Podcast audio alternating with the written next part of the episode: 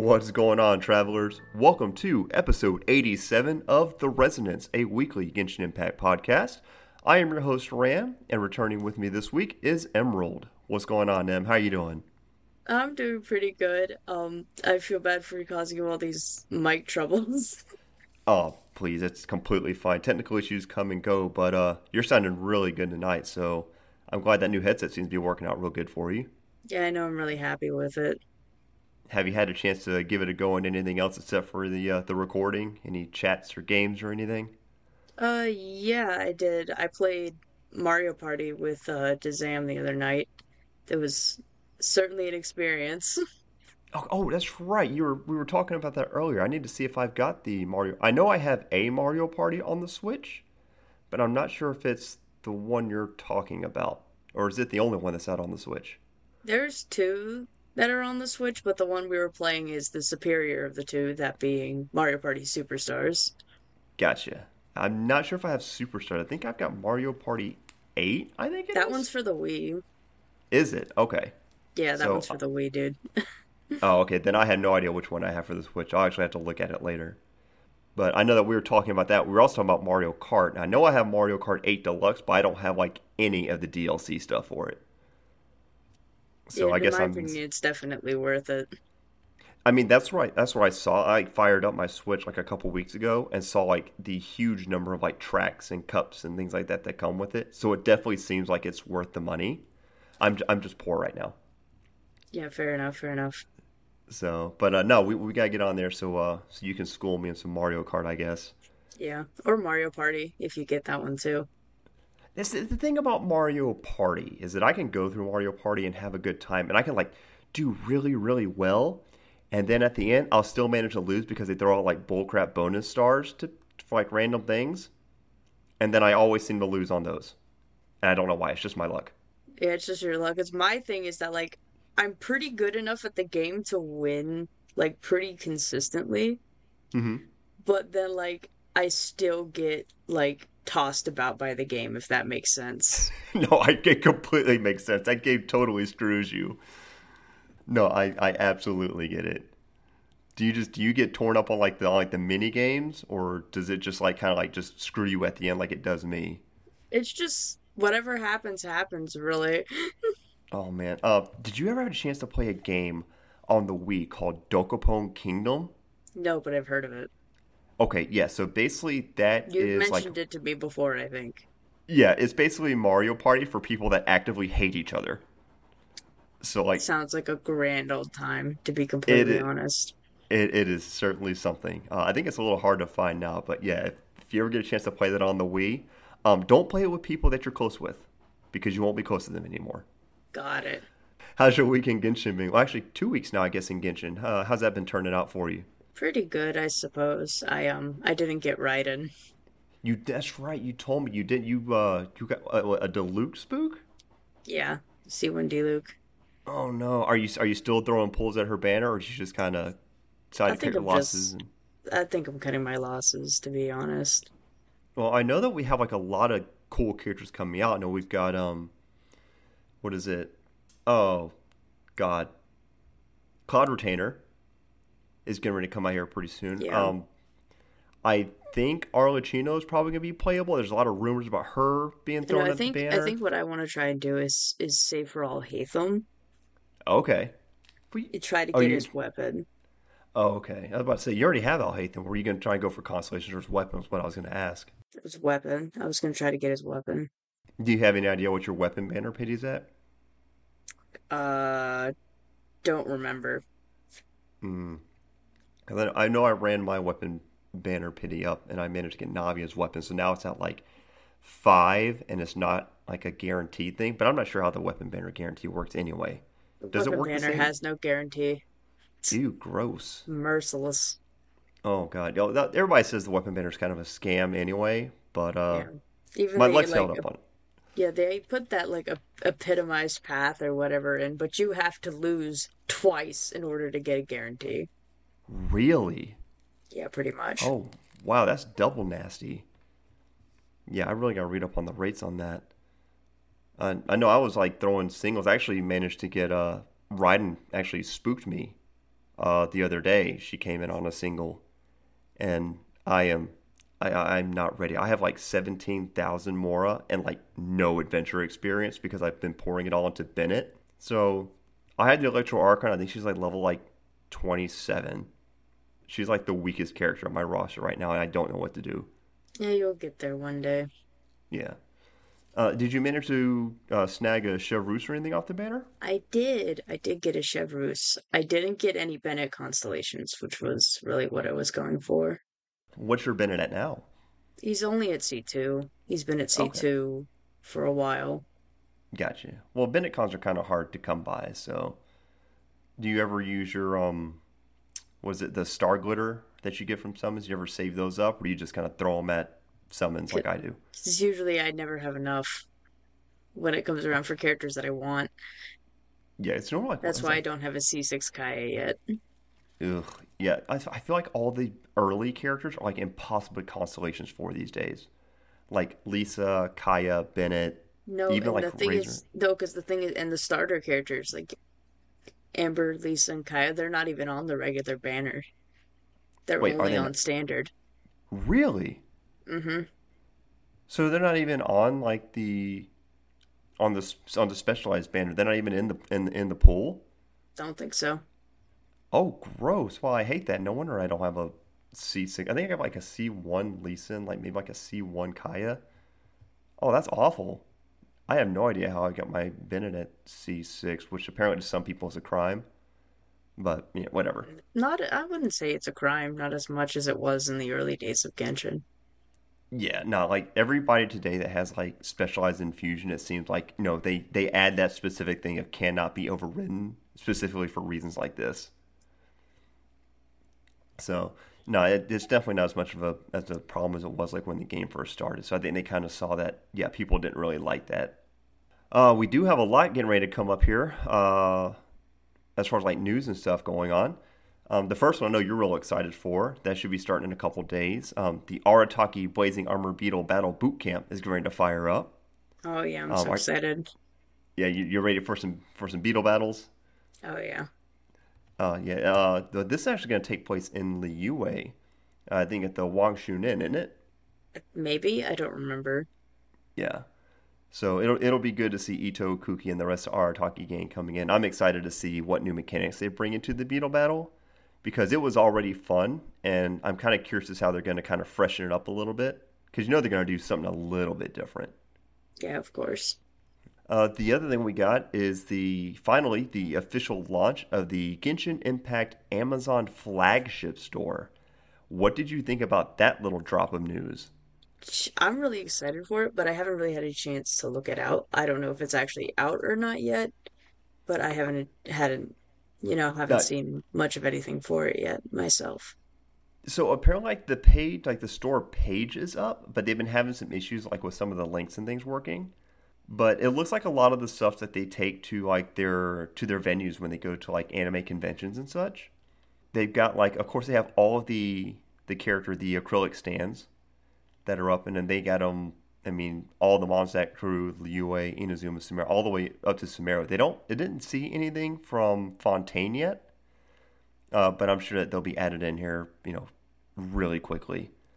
They had, there is a, there is, they specifically set off to the side. I feel like they made this section specifically for you. Is that they have all the characters separated by like their region, but then they have one separate section for the traveler, which is you know Aether, uh, Lumine, and Paimon. And then they have another standalone section specifically just for Childe and Dainsleif. Hello? Yeah, yeah. So there's like, hey, here's all the characters. And, yeah, yeah. They put Tartaglia and Dainsleif like in their own like private Hello? section together. I'm, sorry, I'm like, did you say his name again? uh, Tartaglia. It's actually pronounced Tartaglia. Tartaglia. Okay, yeah. the G is silent. Gotcha. The G is actually silent. Okay, cool. But yeah, I saw like those two characters like together. Like, oh, they just made an Emerald department. Wonderful. Swag. I have to check yeah. this out when I stumble across it. Yeah, all they had all they had to do was like weasel I'll hate them out of Sumeru and stick it in there, and I feel like it would have been perfect for you. Oh, for sure. But but they got those. They got some Teyvat Zoo themed um, like plushies, like little keychain plushies, which are kind of cute. So they got like Thoma, but he's got like a big like uh, Shiba Inu like head around him, and uh, Zhongli's got like Guoba's head, and Amber's got the Baron Bunny and things like that. And they're really super Oh, cute. cute. That's Yeah. cute. Um, I feel like they have the uh, little tiny chibi slime plushies, and they all have like different facial expressions. And like the little um, the Anemo one actually has like the little wings on top of its head. So I feel like those are going to be really popular. They have a bunch of the official artworks onto mouse pads, which I actually might look into getting one of those. I know. like, That'd be nice. yes. Yeah, so like all like the event like promotional art from things like Golden Apple Ar- Archipelago and Windblume stuff like that all have like different mouse pads. It looks really good.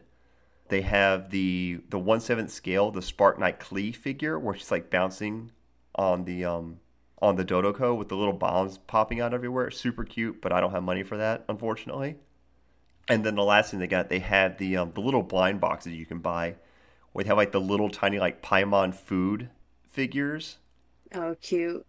yeah, and then they got like the Mondstadt set, which has Klee, Diluc, Venti, Kaeya, Fischl, and Barbara. Oh, And yeah, I- my friend actually has a couple of those.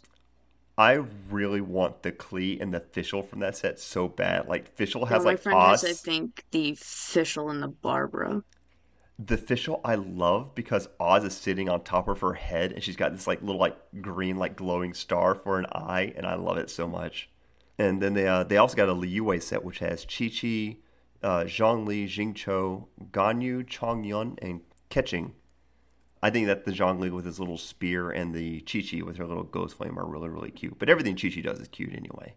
So do you think uh, you think you're gonna go from anything out of that store? I imagine the Dainsleif acrylic stand is something that you're gonna like jump right at.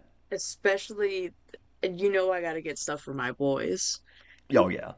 So you think you'll go with? Do you think you'll get all all uh, Dainsleif Childe and uh, Alhaitham? Yeah, whatever, whatever I end up picking up, then yeah.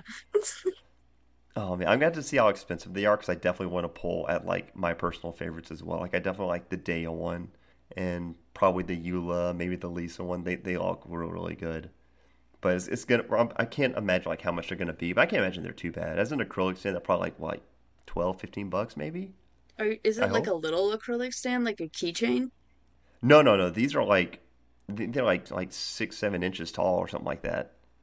They're Okay, made because like I have I have this little like acrylic stand on my of my on my desk of Alhaitham Oh. that can also be a little keychain. I think they're bigger than that. Let me try and take a look real quick. There's like a Goro one that see is currently unavailable because they don't have this store up and running yet.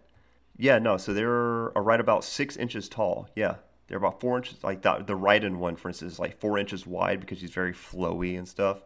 And yeah, then she's like six inches tall. So no, these are like made to stand up on like your nightstand or your desk. I see.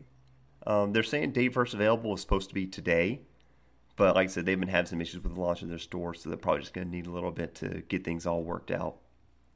But no, I'm I'm actually kind of excited to get to get a couple of those going, and I, I can I can definitely because I've seen your desk, and I can definitely see you getting some as well. Oh yeah, absolutely. I love you my just little setup. Yeah, you just sent me a picture of the little Dane's like no, he's like full on like his like splash art, Alhaitham Al like standing on. Yeah, All right then, yeah, I gotta get that.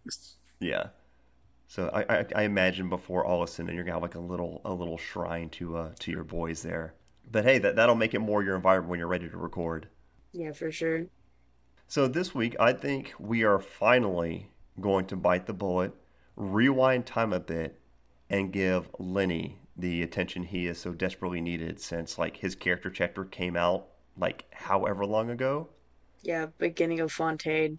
Because beginning of Fontaine is when we had everything change with the podcast. So Yeah, yeah, that's that's true. Yeah, we had a bunch of stuff going on and lots of shifts and changes. So since we got a little bit of time before things start getting really wrapped up into the next big update, we'll probably do his, and we're gonna I'm gonna try and have something kind of special planned in the next week or two, I think. And then we also need to do Navia's character chapter, and I believe that's gonna get us caught up to current events. yeah, hopefully. Okay, awesome. Well, with the news and little bit of updates covered on, why don't we just take a quick little break, grab a drink, have a chance to use the restroom, and we will come back and we will jump right into the the Felis Fucius chapter. Felis uh Fucus. Fucus.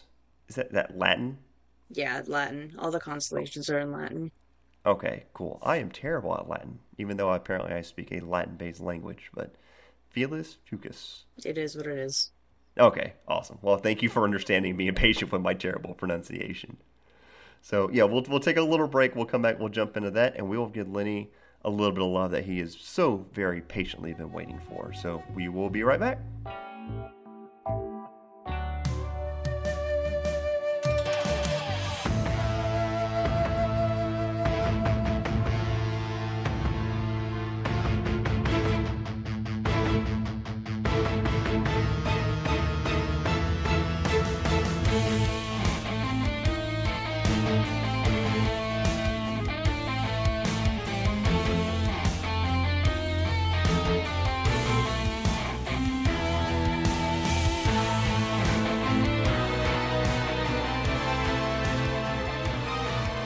And we are back. All right, quick little break, and we are going to dive right into Lyney's character chapter. So, Lyney is a character that I would say when I first saw like him and Lynette and Freminet, I wasn't like super excited about or like invested in. Like You weren't? I, I wasn't, and I, I think a lot of like I liked like the magician, like the like the theme, like his abilities and stuff like that but I didn't really care much for like their collective design. I already have a thing about like the about the the young boy characters with shorts, and he already had that going against him. Um, the thigh highs kind of threw me off, but it, it, it, was fine. It was just something a little different. But I, he also has a top hat, and I don't like top hats. Top hat? You don't like top hats?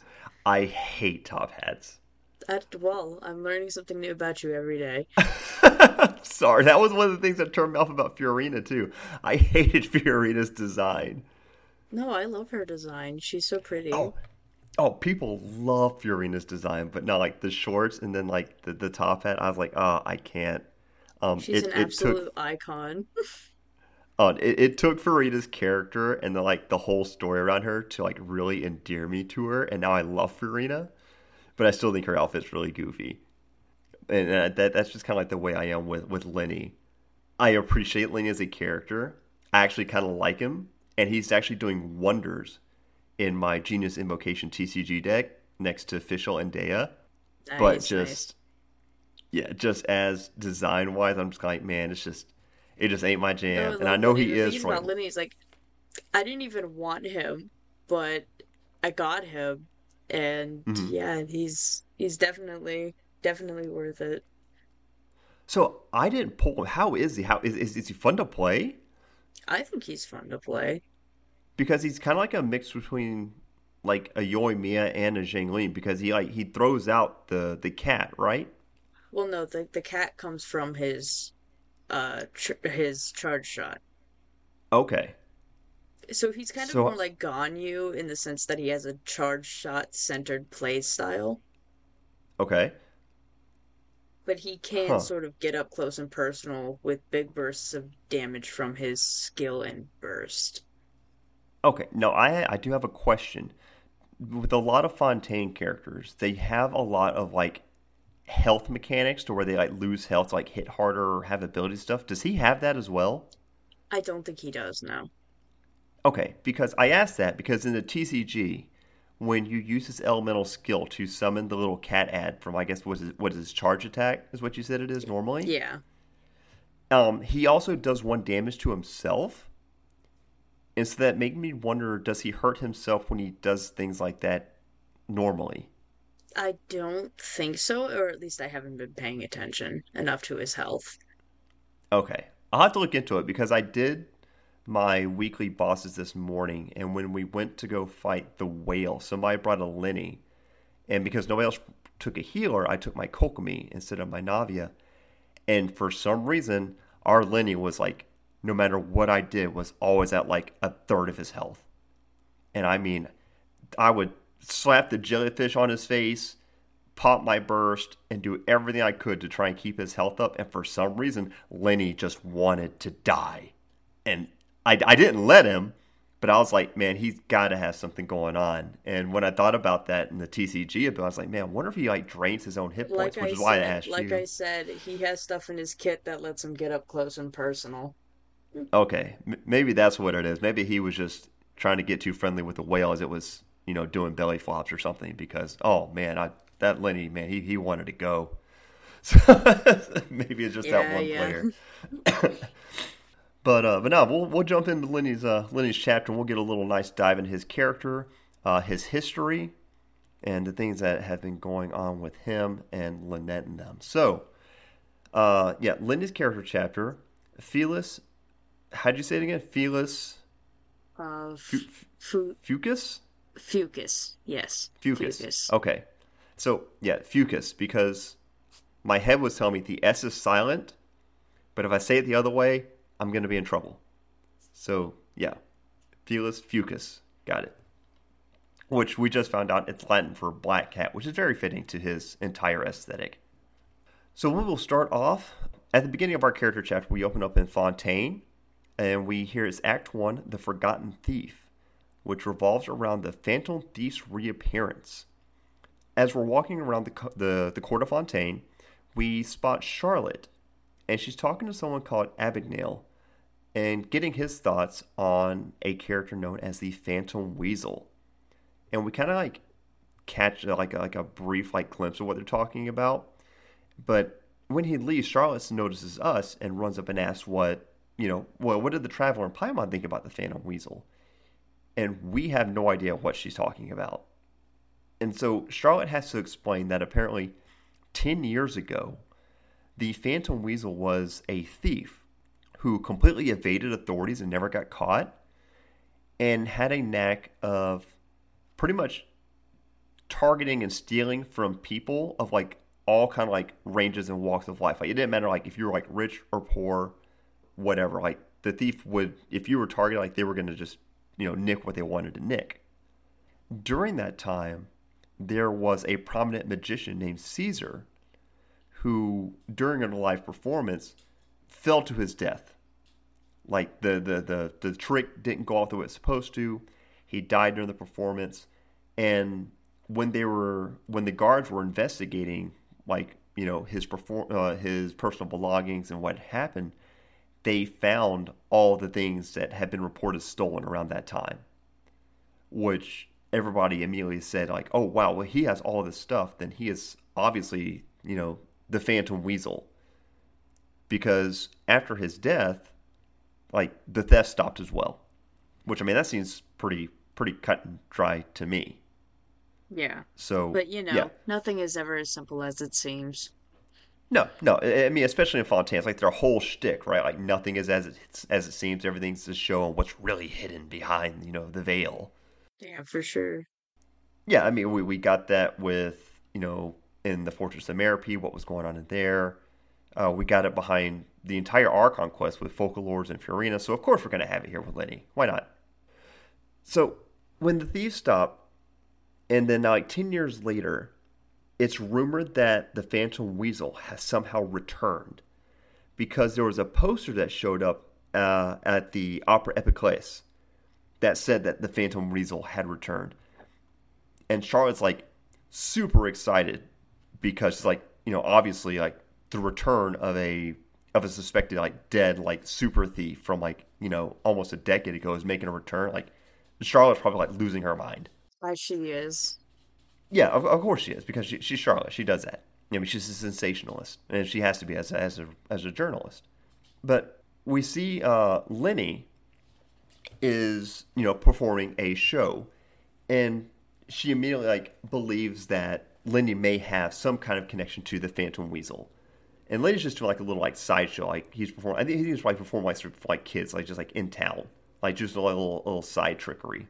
So Paimon the Traveler and Charlotte go up to Lyney like at once once he's all finished up, and Lyney says that he's also, you know, just found out that the Phantom Weasel had returned, and he actually says that you know he'll help them investigate as and and have a Paimon and Traveler be like you know temporary assistance uh, assistance to to help them look into it. And Lyney says, you know, well, if we're going to to, to do this, we're going to we're actually look in to see if Caesar did he really die, or did he fake his death. And the best way to go that is that Caesar had a fiance named Gemma, who is still alive, and apparently she goes to the Saint Martin Poisson like what was like every week, I believe, is what they say, to to mourn at his grave. And so that, that seems like the obvious place to start to see like you know if he's still alive, then she would obviously know something. So we go to the cemetery and we meet up with with Lynette, and because I guess Lynette's already like been made aware to to kind of find out what's going on, but Lynette hasn't seen Gemma yet. So we ask her about her, we ask about Caesar, and everybody's kind of hoping like the case would have been finally been closed like a while back, but it hasn't with this re- reemergence. So they spot Gemma and they ask about Caesar, and they kind of figure out that Gemma's kind of like not being on the up and up. I guess like she's like coming off kind of shady. Yeah. But still, Lenny like asks him, like, "Hey, you know, we're we're tr- we're trying to to find out something, but Jim is actually playing something really close to the chest, and we don't know what." Well, we realize that, Lyney's like, "Okay, so let's rendezvous back at the Hotel Debord, and we'll kind of carry on for that."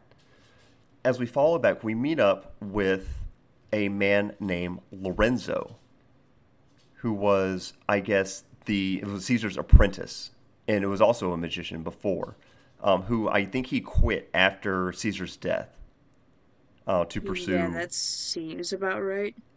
So apparently, like when Caesar like died, like Lorenzo's like, yeah, that that's kind of enough of that, and I guess he now he runs some kind of business off to the side, and when we start questioning him about like, hey, you know, what happened you know, to Caesar, you know, did he die? Has he faked his death? Has he just been hiding underground? Um, Lorenzo gets like really kind of like frustrated and like kind of like really like like on edge, and he like he like wants like nothing to do with the situation. But then we have a person named Edmundo, who who kind of jumps in, and Lorenzo is like Lorenzo like threatened to like tells him to like, to like you know back off and leave him alone. I know, we're starting a fight in the hotel cafeteria. Yeah, yeah. So we've got Gemma's hiding something. Lorenzo is hiding something.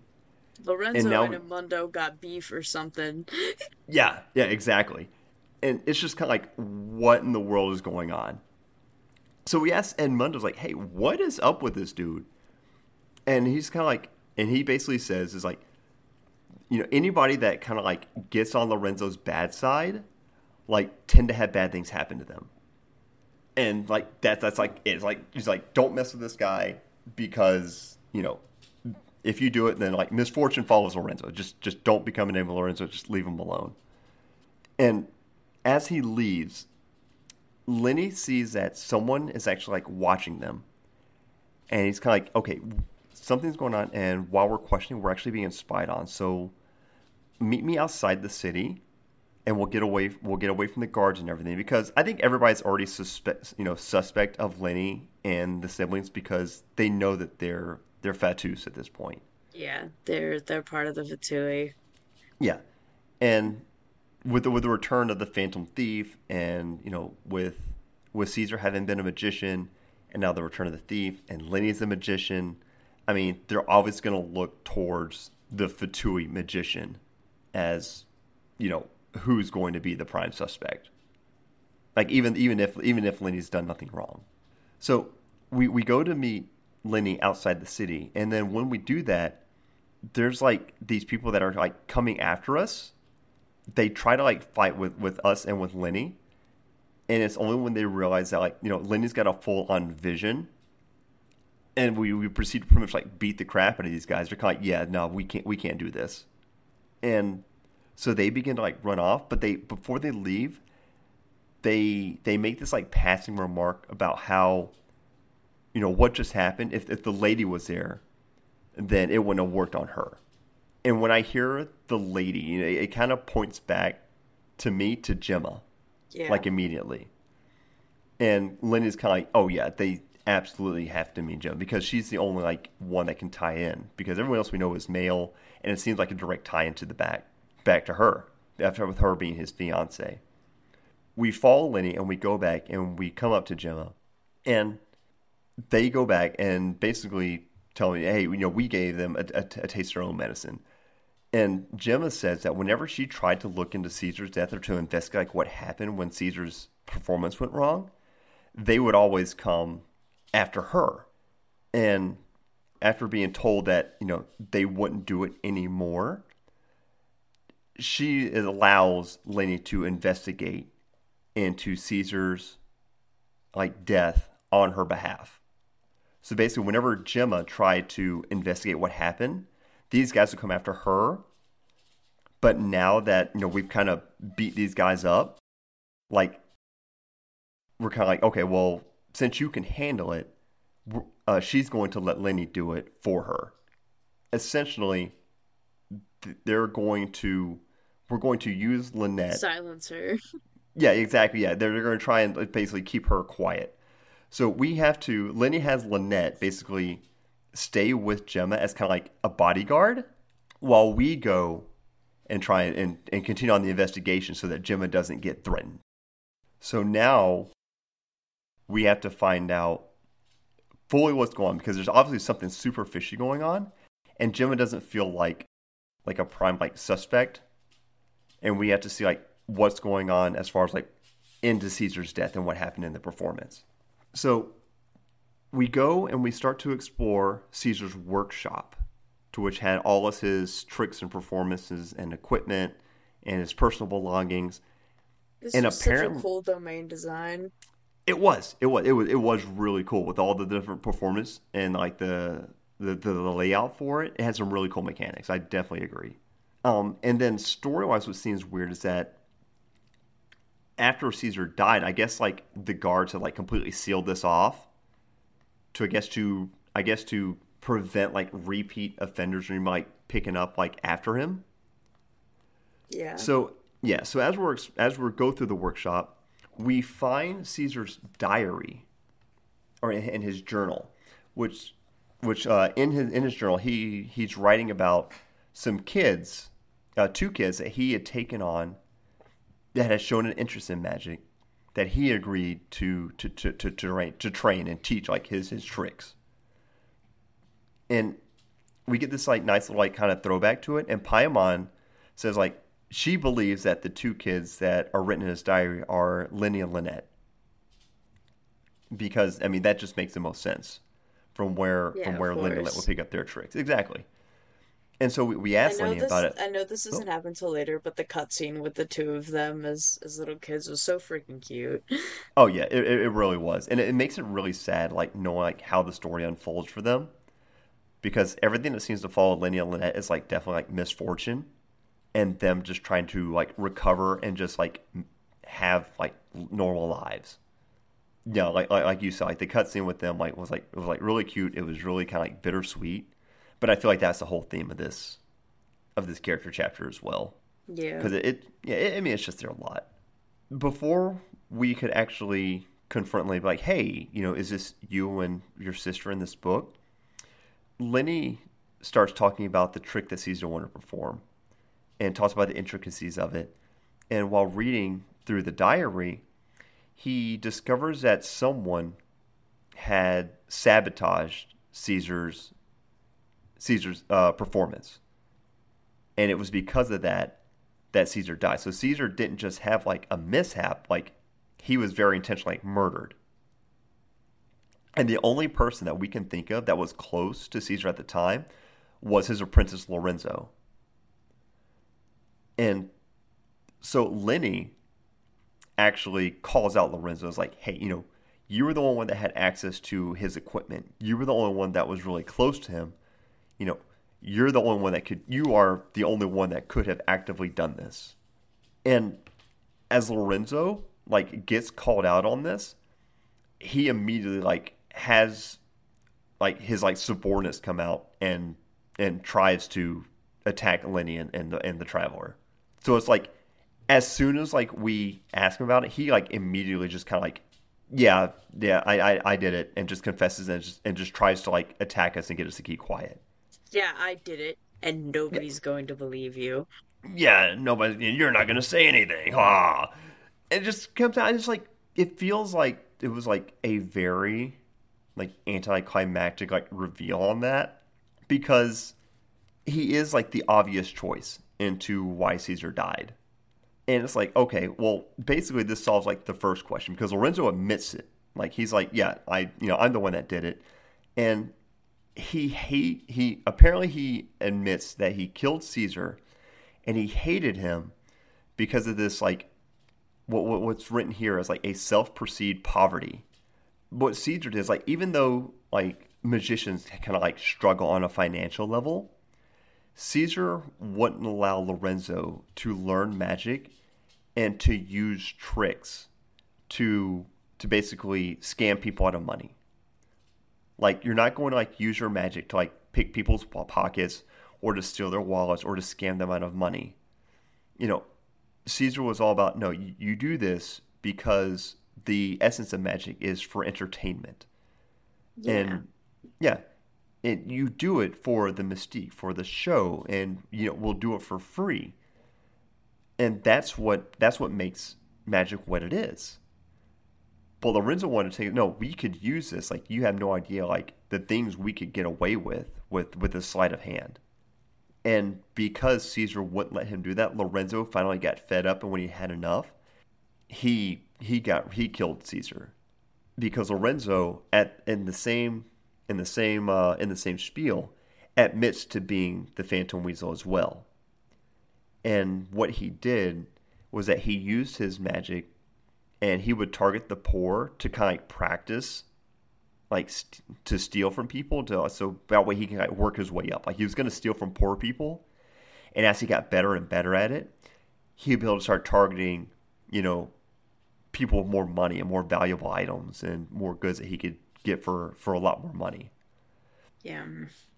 And Lyney says like you know i don't i think there's more to it you know, I, I don't think that money is the only thing that you would go after him for. It's like Lyney thinks that because Caesar uh, was also engaged to Gemma, he thinks that Lorenzo may have been jealous. Jealous, have, yeah. Yeah.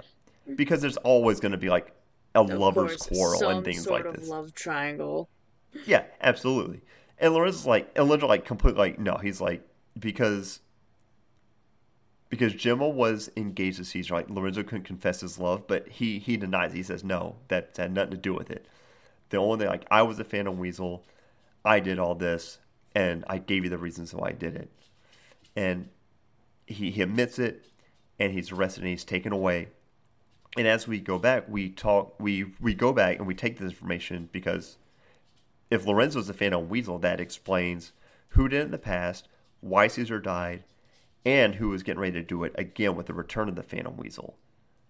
So we go back to Gemma and to Lynette, and we're like, hey, we want, you know, we, we solved it. You know, Lorenzo was the Phantom Weasel. He was he was the Phantom Weasel all along, and Caesar's name's going to be completely cleared. And we we go with Gemma. We go back to the cemetery, and Gemma is still like upset you know, because because her her fiance was was killed. He, even though you know his name was cleared, you know Caesar's still dead. So she's still obviously obviously still upset. I mean, she's happy, but she's still sad because it's not going to bring him back.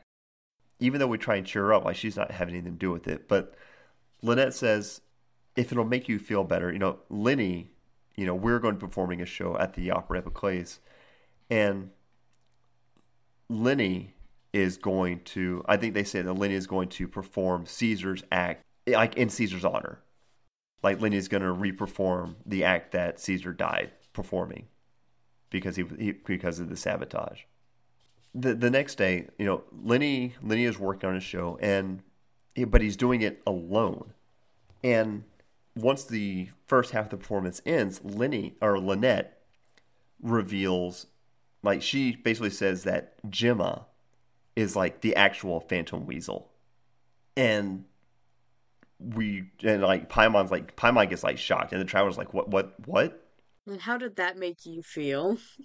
Yeah, right. It's like okay, it's like kind of out of nowhere. Like, like you suspect like Lorenzo did it because it's like he had motive, he had he had access, and he had means, and now it's just kind of like no, Gemma was actually the true Phantom Weasel all along. Yeah, so it was like she was like worried about being caught, so she found him to use as a cover for the crime. Exactly. So like Lyney does like the first half of his show, and then the audience takes a break, and they're going, okay, we're gonna have an intermission. We're gonna come back for the second half.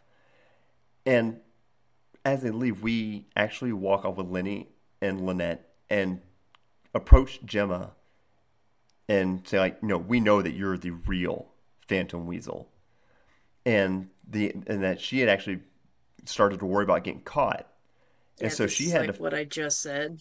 yeah, exactly. Yeah, she basically like, well, she needed a scapegoat. She needed somebody to blame to to cover up, and what she did is like because she knew that Lorenzo had like this infatuation with her, she kind of would use him in a way to to get through to get uh to get herself you know clean and the the suspicion off of her and have him do what she she didn't want to do. Like she wanted to use Caesar and like frame his death and use him as escape as an escape for being the Phantom Weasel but she didn't want to be the one that was going to murder him in case like something got caught. Yeah. exactly.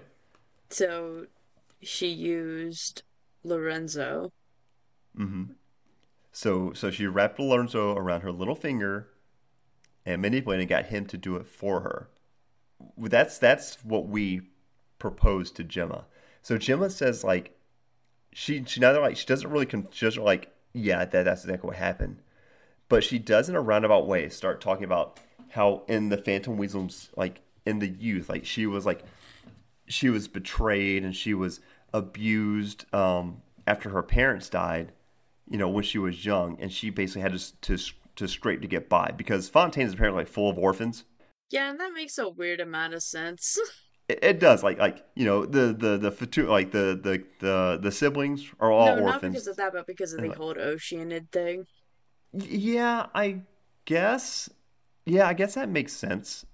Well, the the whole like look the, the less we the less we have to like talk and like kind of like theory build around like how oceanid families and kids and children and stuff work like yeah, the no, happier all world. are blessings from the fountain of lucine were you paying attention? Well i i did but it's, it's such a stupid thing. And it's like so do they actually have to like you know do they got to get busy and kind of do their thing? And then like nothing happens and then but then when they pray then it does happen or do they just pray? And then if they don't do anything do they still get an offspring? It's i don't know. It's it's a very bizarre thing. And like now that now that they don't have the whole hey we're you know we're, we're going to dissolve into water from the primordial sea since Neuvillette cleaned that cleaned that whole thing out do they still got to pray to the fountain to have kids or are they going to do things naturally now I think it's like they'll still probably do it as like you know, tradition's sake. Yeah, I mean, I guess I could see that, but is it necessary? And is that how it still works? I hate this entire thing. I hate this. We got sidetracked, and I hate it so much. Such a. I'm sorry. I'm sorry. We'll have to talk about it later. it's one of the just one of the stupidest You're the things one I who hate. brought up orphans. Oh, I mean, yes, but I was just gonna say there's a lot of orphans in Fontaine, like a lot. I mean, Wriothesley is an orphan because you know he was an orphan, and then he was in a, in a foster home, and then he killed his foster parents because they were terrible people. So now Gemma is an orphan, and Lenny, Lynette, and Freminet were orphans. There's a lot of orphans in the Fontaine thing. Is it just like some kind of playoff, like how we see like traditional street urchins in like media? I from like this area in France or something. I don't I don't know. But anyway, no, we, we got way off track. Sorry, sorry we got talking about orphans and um Fontanian reproduction rights. Um I could so yeah, anyway. Anyway. So yeah, so Jimmy gets this whole spiel about how, you know, she had it really rough after her parents died. And when she came, you know, because things got so bad, like she she said like, you know, no, it's like that that that's enough. You know, anything that is that is happy or positive or whatever is is a lie, and I hate them, and I'm going to take things from that to, you know, to to fill my needs. And Lyney thanks her for for clearing, like he says, for for settling the confusion that he had. Before Paimon even asked her why she wrote the letter that she put up on the Opera Epiclese stating the return of the Phantom Weasel. And Leonard says that she wasn't one that did it. Lyney actually did it in order to draw her out. Bro. Yeah. So, like, we thought that the note was put up on the door of the Opera Epiclese during one of Lyney's performance as a threat to Lyney. Lyney and couldn't Lyney, have threatened Lyney. Lyney couldn't have been. Wait, I. You got this. I got this. I got this. And never mind. No, no I was okay. gonna make a joke, but I I fumbled it, and now I can't do it right. no, no, you're all good. So, so Lyney wasn't actually the one being threatened. Lyney like planted this like thing to like to like lure her out and to like to force her to come out because of this threat was going to draw all this attention. Here it is. Here it is. I got it. Somebody okay. wasn't threatening Lyney because Lyney was threatening Lyney. yeah, oh my god, what is that from? That's from uh, a reference to uh, Jaden Animation's uh, video on Genshin Impact. okay. It's like Lyney couldn't have killed Cowell because Cow killed Cow killed Cow. That's right. Dude, okay. right. I remember that now. Thank you. I knew I heard something like this before. And the reason I Lyney did this because Lyney said that he felt like he owed this to Caesar. And because Caesar was one that taught him and Lynette magic when they were children. He, like Caesar was one that took them in. And they didn't like the idea of the person that took them in and taught them you know how to use magic stuff to have his his legacy and his name be tarnished by by this by him being framed as the Phantom Weasel. And Gemma doesn't understand like why they would target her since Lorenzo had already admitted to being the Phantom Weasel and doing everything. And the twins, basically Lyney and Lynette, tell her, you know, otherwise because she had feelings for Lorenzo and that you know her truth was gone not because because Lorenzo was had been apprehended and taken away now that everything that she she had was gone. So she was she needed Lorenzo there as kind of a motivation to keep going on with her life because you got to think during this whole time she's been keeping up this facade of mourning her fiance for like ever. I mean, they they like other people openly stated that she went to Caesar's grave like every single week, and that was for 10 years. That's 52 weeks a year, 52 weeks a year for 10 years. That's 520 visits to a graveyard. That's a long time to be keeping up a show like that. Yeah. Which I mean, it's not as widow, the mournful yeah. widow act. Yeah, right. I mean, it's it's not as long as like you know the fake Archon act, but it's still a pretty hefty toll. So Gemma, as Lyney's getting ready to leave to go back to to perform his show, Gemma asks about what kind of secrets like Lyney and Lynette had hidden from Caesar, uh, from Caesar, because in the end, you know, Lyney's going to be just like her, and Lyney just says, "No, I, I'm nothing like you. You know, I, I'm, I'm better than that." And so we go to, as we're standing outside, like the final act of this actually doesn't take place inside the opera, it takes place outside. And Lyney is actually on top of the opera epiclese. And Lyney is like in this entire, it's like, like really, really cool, like cinematic. And then falling, like dies from the top of the opera epiclese, like towards the fountain. And we get this really cool kind of throwback and this like cinematic of him like kind of falling. He's like reflecting on everything that's been going on and how he feels as a person, how he's going to move forward. And before he he he hits the ground, Lyney just like disappears into this like burst of flowers. Yeah, this flowers and fireworks. Yeah, and they just he's just gone. Like he doesn't like reappear somewhere. He doesn't like show up like behind like you know like big like ta-da or anything. He's just gone. And amidst the confusion, like Lynette is kind of like you know we're kind of like hey you know Lynette said they would be at the usual haunt, and so they head back to the cemetery. And when we get back, I see what yeah. they did there. Uh huh. And so when we go back to the cemetery, we, we meet with, with Lyney, and Lyney ex- does explain, you know, everything that had happened in the past.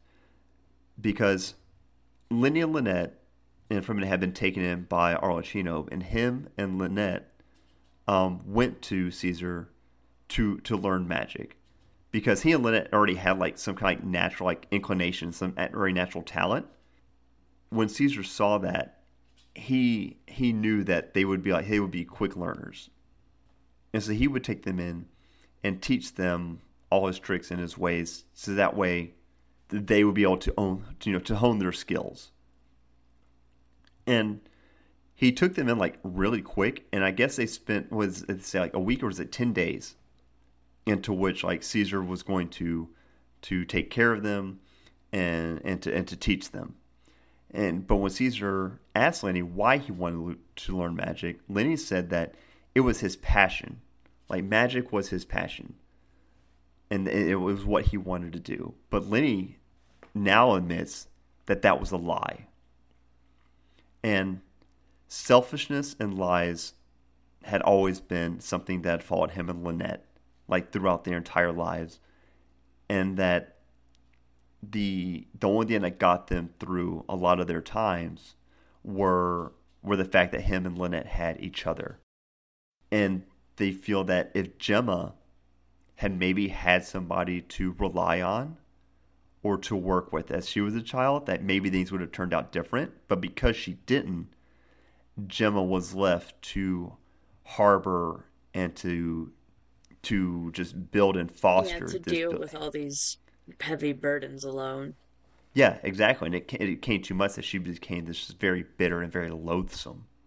And so Lyney, you know, after reflecting on that, you know, he kind of pauses for a minute, but he's like, you know, you know, enough about old sad things. Like, you know, you know, he starts asking, you know, what did you think about the show?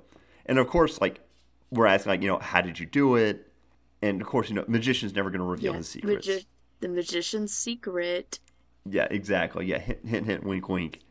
So we, we, we leave him to that, and we're, we're going to head back to the steamboat. We're going to see, like, what does Charlotte manage to take out of this? Because the whole thing that got us turned on to this was was Charlotte, you know, making us aware of the Phantom Weasel and getting us stirred up with Lyney. And then Charlotte, you know, was there at the beginning, and then she was there at the end at at Lyney's show.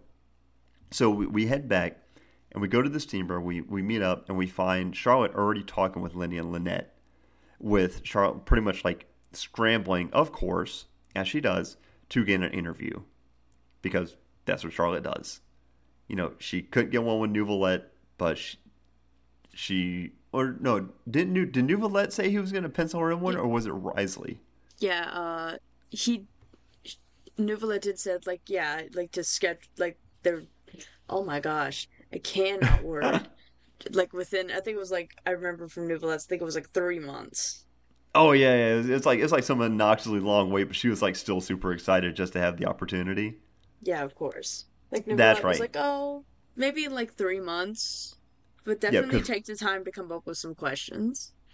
Yeah, because Wriothesley was like having none of it. He's like, nope. But why don't you go talk to um? Yeah, go talk to Steve Wayne. Yo, go talk to Steve Wayne. Take some pictures. Wayne. Goodbye. That's right. Yeah. Don't talk to me so yeah, Charlotte scrambled to interview the twins, and as we as we go in to talk to them, Charlotte tells us she's getting ready to to publish her news article, but it turns out that Gemma had actually turned herself in. Like Gemma came and confessed to actually being the Phantom Weasel, and turned herself in. And we have to ask, like, why would Gemma turn herself in for this? why would she, why would Jim admit to it when Lorenzo had already turned himself in? And it was just like it was just like Lyney said. It's like, you know, Gemma, you know, without Lorenzo and without was somebody to feed off of, Gemma had nothing. Like she has no purpose, no drive, nothing to keep going for, because Caesar's dead and Lorenzo's now locked up in Meropide. So Gemma is alone once again. And the one thing Gemma can't stand to be like anymore is alone. Like she has to have something to latch onto. And so basically Gemma turns herself in in a way, I think, to to to chase after Lorenzo again. As we come to this revelation, Paimon notices that Lyney is now using rainbow roses in his tricks and in his performances. And Lynette says that she never received she had never received from him and believes that that the the fact that Lyney used a rainbow rose in a trick with the traveler shows that he cares that he he somehow cares now more about the traveler than he does for her. Yeah, but that's because it's explained that these flowers have meaning. Like mm-hmm. the rainbow roses are for like love and passion, while the previous flowers that were used, the Lumidouce Bells, are meant for separations or partings. Yeah, and I, I think that's Uh, it's kind of like a more symbolic thing. Uh, do you think this is more of a way of like Lyney kind of like moving on from the past, or like finding a new way to? I think so. I, that's yeah, I definitely think so. Okay, so as, as they're having like their little kind of like back and forth, like Charlotte says that you know at at this right now is like she doesn't have time for an interview because now because Gemma has turned herself in, like that fresh news is like is is like all the thing that's going on right now. She has to jump on it. But she does like she says she wants to go that Gemma before she gets arrested. She wants to meet with, with Lorenzo again. As Lynette's getting ready to leave, Lynette says that she only had to put on an act to distract Charlotte, but she asks the traveler not to lose the rainbow ruse that Lyney gave them. And I think that's be- like, like you just said, because the flowers have meaning like it's something that is a more personal and sentimental note between Lyney like finding like his peace like with his past and having been able to done it, to do it with the traveler. And it is like they're stepping like and like moving forward with like with like new beginnings and new relationships. Does that make sense yeah. to you? Yeah that makes sense. That makes perfect sense. And that's really I mean, it's not a super long character chapter, to be completely honest. And we, it was, was kind of like a rough and messy kind of cover with it, I will admit to it, because it's been a while since I got through this chapter. But I do remember. Yeah, that's what that's what happens when we take forever to do a character chapter. it is, it is, and but I do specifically remember a lot of like what had been going on with this story and the mysteries surrounding Caesar's death, the things with Lorenzo, the the the emotional like the stress and stuff that Jim was going through and how her attachment to Lorenzo had twisted from like her her battered upbringing. And the conclusion of it all of like Lorenzo turning himself in and us thinking that was that and then the twist of it actually being Gemma and then discovering her motivations for it all being a, a, a pretty interesting like like twist in, in the narrative and I did appreciate that. Yeah, I thought this was a it was a pretty interesting Archon uh, story quest. That's for sure. Yeah, and the thing I will I will agree with on this, like, I appreciated this one because it gave us a look back into how and why Lyney became magicians and what they're doing today with it. Because I've said it before, and I'll keep saying it every time we go through one of these. Is like any kind of character that lets us reflect on these characters to learn about their history and their motivations is a good character chapter. And even though I have my hangups with like Lyney's design and I'm unfamiliar with this kit, I do still actually like the dynamic of the siblings. Seeing how they have grown from their childhood, which the history that we saw in this and some that was revealed during the Archon quest, like they went through a lot as kids. Oh yeah. Like Genshin went to some really dark places during Fontaine, and to have Lyney Lynette like lose like their their magician, like their mentor, like the person that was kind of take them and kind of like, teach them and help them become the people that they are now, even though they were already you know in the house of the hearth. I mean that that that's a big hit for them. I mean that's kind of like you know when Arlecchino took them in. I mean Lynette was basically being trafficked when Arlecchino stepped in, and they had to save Lynette from the person that had essentially purchased her. No, it was and, like like that she was handed over as a gift. Oh yeah. my gosh.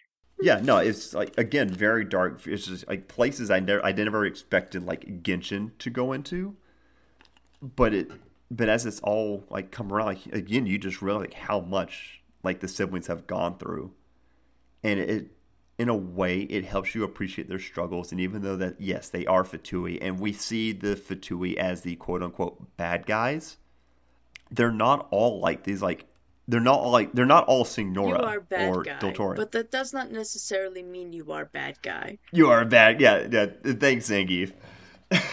I love that so much. and that's and that's it. It's like up until now, we've always seen the Fatui as just as the villain characters. You know, they're the mobs we got to deal with.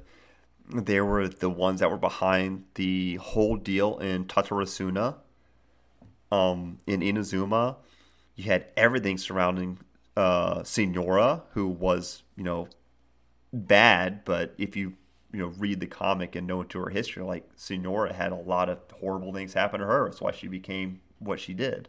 But now it's like, as we've encountered through Lyney, Lynette, Freminet, uh, through Childe and Liyue, and especially I feel like with Arlecchino in the Archon Quest in Fontaine. Really? Oh yeah, like I love Arlecchino as this like ambiguous, like morally like gray character. I do too, but I feel like it's really important that like she cannot be trusted. I'm sorry. I feel like she can be trusted to an extent, but is she is someone that needs to be kept at arm's length because she does have something that's going on. Like she does have, you know, her plots and the things that she has to do. But seeing her come through and her entire drive in Fontaine was the prophecy is happening, the Archon's not doing anything, I'm going to. Like her drive, I'm going to save my home if nobody else will. The fact that she runs the House of the Hearth and you know and takes in these dwarfs, even if even though they are basically being kind of groomed and fostered into being fatus as they grow older, it's still better than you know the struggling, you know, being a struggling street urchin. The the way that she stepped in to help with the repairs of Poisson, you know, during during the Archon quest, it's she has such a, a, a wide array of motivations. It just gives a depth that's like she's not she's not like a traditional villain, if that makes sense. Yeah. But then, but then you see like a character like Signora, or like in Sumeru we saw a Dottore. It's like Dottore is like a villain, like every every every bit of a villain, big time scale. Like I remember Dottore from the comic book when he had like his like half gesture mask thing going on. Oh yeah. Yeah, yeah, yeah. Homie had a big old glow up. But when he's doing his whole thing in Sumeru and like brainwashing the people and doing what he can to get his gnosis, it's like Dottore to me feels like a bad guy. And it makes me interested to see how the other Fatui are going to be. Like, how is, you know, uh, a Capitano going to be in Natlan? Oh, I'm so excited for Colombina. it's just like, there's just going to be so much going on. Like, I mean, what, what do you think? What do you think that you can expect? Do you have any like predictions or hopes for or like ex- Fatui counters? Yeah, yeah. I don't really know to be honest. The only one I'm really concerned about, and really more excited to encounter more than anything, is Colombina. Hmm. She's and a spooky like, angel lady. What can I say? yeah, I feel like a lot of people were actually looking forward to her.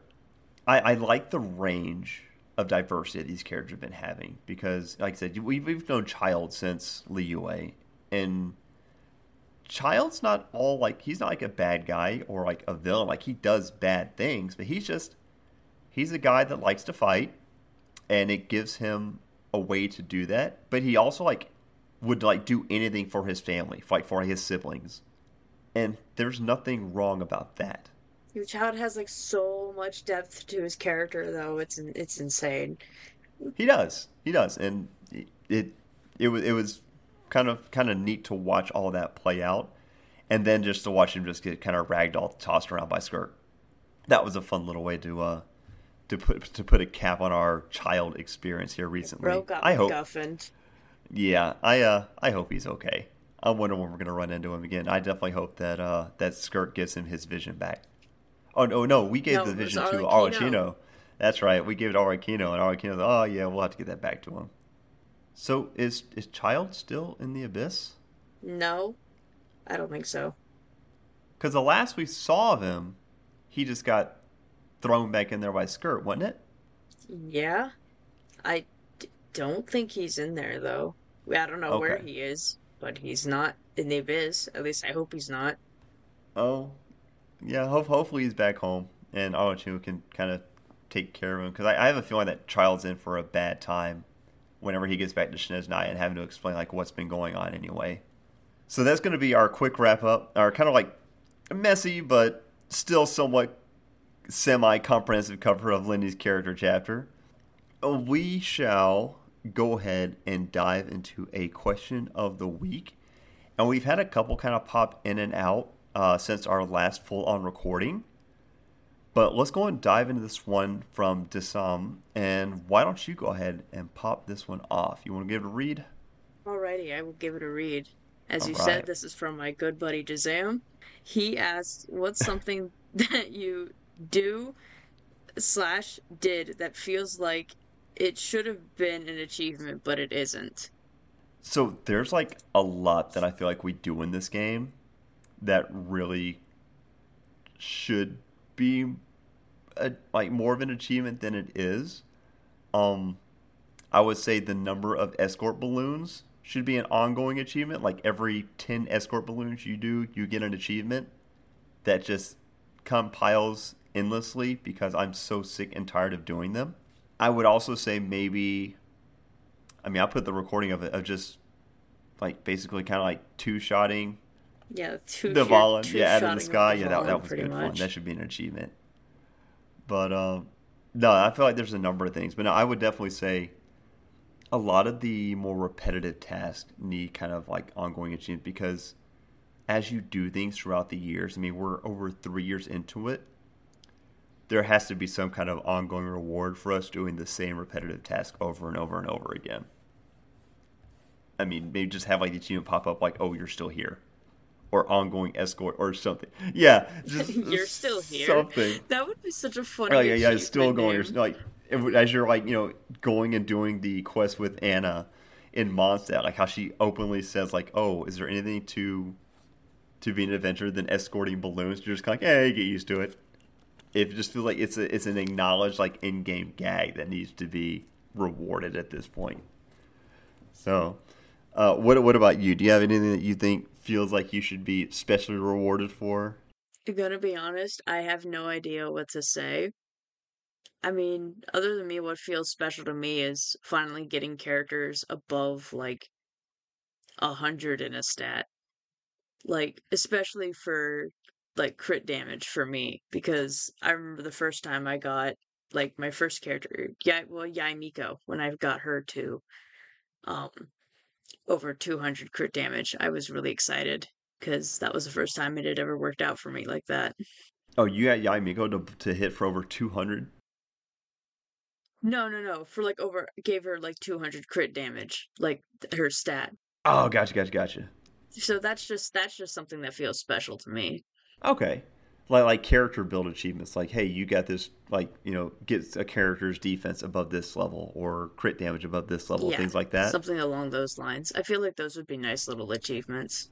I could see that. Yeah i, I feel like that some character builds different thing like that could definitely be rewarded. There there should definitely be an achievement for people that manage to get Kokomi's crit values into the positive. Oh, 100%. Yeah. Oh, 100%. Yeah, it, absolutely. If if you I respect I respect the hell out of them. Oh man, if, if you have the absolute insane dedication it takes to build Kokomi up into a way to where she has a positive crit modifier that actually functions, then you should totally get an achievement for it. And the, the absolutely and and the achievement should just be but why? And and that should mean, that should just be the name of the of the achievement. It's just but why? Because I, I again why? I, I I don't understand. Because people can do what they want, Ran. I mean, they can, and I fully respect that people build DPS Barbaras that do insane amounts of damage. I don't exactly. I, am helping my friend make her DPS Barbara better. Oh my god! I mean, how does that even work? What do you mean? How does it work? Do you just build up her crit values and just have her yes. normal attacks just splash for big damage? Is that how it works? Yeah. Because her ring just does healing. Does her her burst doesn't do any damage? Does it? I don't. I don't think remember. so. I think the only but, actual yeah, damage she does her is charged attack. Okay, so like like splash, splash, splash, big splash, and like that's it. Yeah, yeah, yeah, yeah, yeah. Okay. Pretty much. You know what? I don't get it, but I think she has Skyward Atlas on Barba. I mean, okay. You know, you know what? I don't get it, but I I, I res- people are having fun. Ran, I'm... you built a physical Kuki. I, I did build a physical. Kuki. I was like, you know what? She's a ninja. She does physical damage. This makes sense, and I had no idea what I was doing. You built a physical Kuki. I okay? did. I have a really funky hybrid Thoma all right? People are allowed to have fun. You know what? And that is the beauty of the game. You can build your characters as you see fit, and I love it. So I'm gonna have to like go and like look up like just like bizarre like Genshin builds, just see what kind of like off the wall or just completely just off the rail builds that characters have built. Like oh, it's so much fun. Like are people building like main DPS Zhonglis or oh, absolutely or or heal spec you know Jade Screen Ningguangs or something. I don't know because I think like at a certain console, I think like her her screen actually heals somehow, but I'm not sure because I, I, think I remember hearing something about that. But I, I want to see like main DPS Goros or I don't know sub DPS. Absolutely, look it up. It's absolutely out there. Uh, if if you have a main DPS Goro, message me because I want to see that because I know I know that one of the streamers I watch is a Qiqi main, and she does Qiqi as her on-field character. I, again, it's it's not my thing, but I, I, respect it, and I, you know, you do your thing. Find your favorite character, build them how you want, have fun. I I, lo- I love this game. So yeah, yep. that's why I like Thoma. Thoma, he may not be the best, but he's mine, and I and I love him. I, I you know what I completely agree. Uh, my Thoma's at eighty, and I've actually been farming the cube, the uh, the pyro cube to finally take him up to 90 until I pulled right If you in. need me to one shot it for you, I got you. oh, can can you one shot the cube for me? Well, I can't one shot it, but I could definitely one cycle it. okay, yeah, I can one cycle. I can get it down in one cycle now, but I can't. It's it's it's still a bit of a test, but it's not terrible. I can solo it, so there's that. Yeah, yeah. Um, but no, I completely agree. I think Thoma's great. I love him as a character, and I think that his physical attacks just look amazing because he's so like kicky and flashy and flips and all this other kind of crap. Like Thoma's great, and I wish he wasn't relegated as like a shielder sub DPS. Not even a sub DPS. He's mostly just a shielder. Yeah, just just support. But I feel like that they do that for all the characters. Like he's his like his attack animations are like amazing.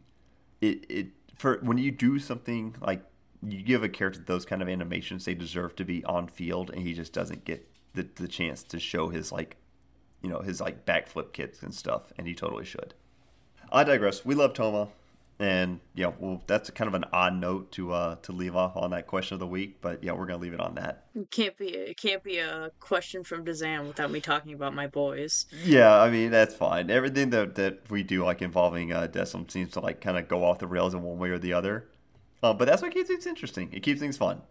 I hope everybody's enjoyed listening to this kind of like uh quickly hobble together episode as we kind of got our bearings back.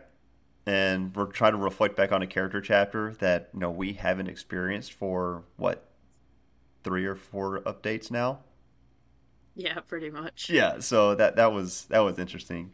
Yeah, so if if you enjoyed that, I mean, give us a follow on Twitter uh, and Blue Sky at HoYoCast. Uh, I'm trying to get engaged on that. Uh, got really excited about the store.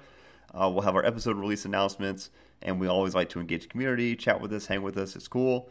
Uh, you can also find us on Discord at discord.gg forward slash the resonance. Uh, always love to feel the community grow. Had a couple new members join up last week. Uh, still going on, sharing Twitch clips and streams and news and builds and all kinds of good stuff. Uh, lots of polls here lately. A lot of people have been pulling for Yoimiya and Raiden. Um, some people with success, some people without such success. But it is what it is. It, I got I got Wriothesley and Dazam got Raiden. okay, so I mean, you you did get Wriothesley. I mean, Wriothesley is a very big recent win, so he, he can be your he can be your cryo your cryo uh, your cryo archon in the meantime. I suppose. Yeah. So we'll go ahead and wrap it up there. Uh, everybody, uh, thanks for listening. Thanks for tuning in on episode 87 of The Resonance. Uh, we'll be back next week for episode 88. I may have something special planned out. I'm not sure yet. We're still getting that panned out. So until then, have yourselves a great week. Enjoy the beetle battling as it starts to kick off. Good luck on your pulls if you're still pulling for Yoimiya, Raiden, or your weapons. And we will see you when we come back. So have a good one. Ad Astra Abyssosque. Ad Astra Abyssosque.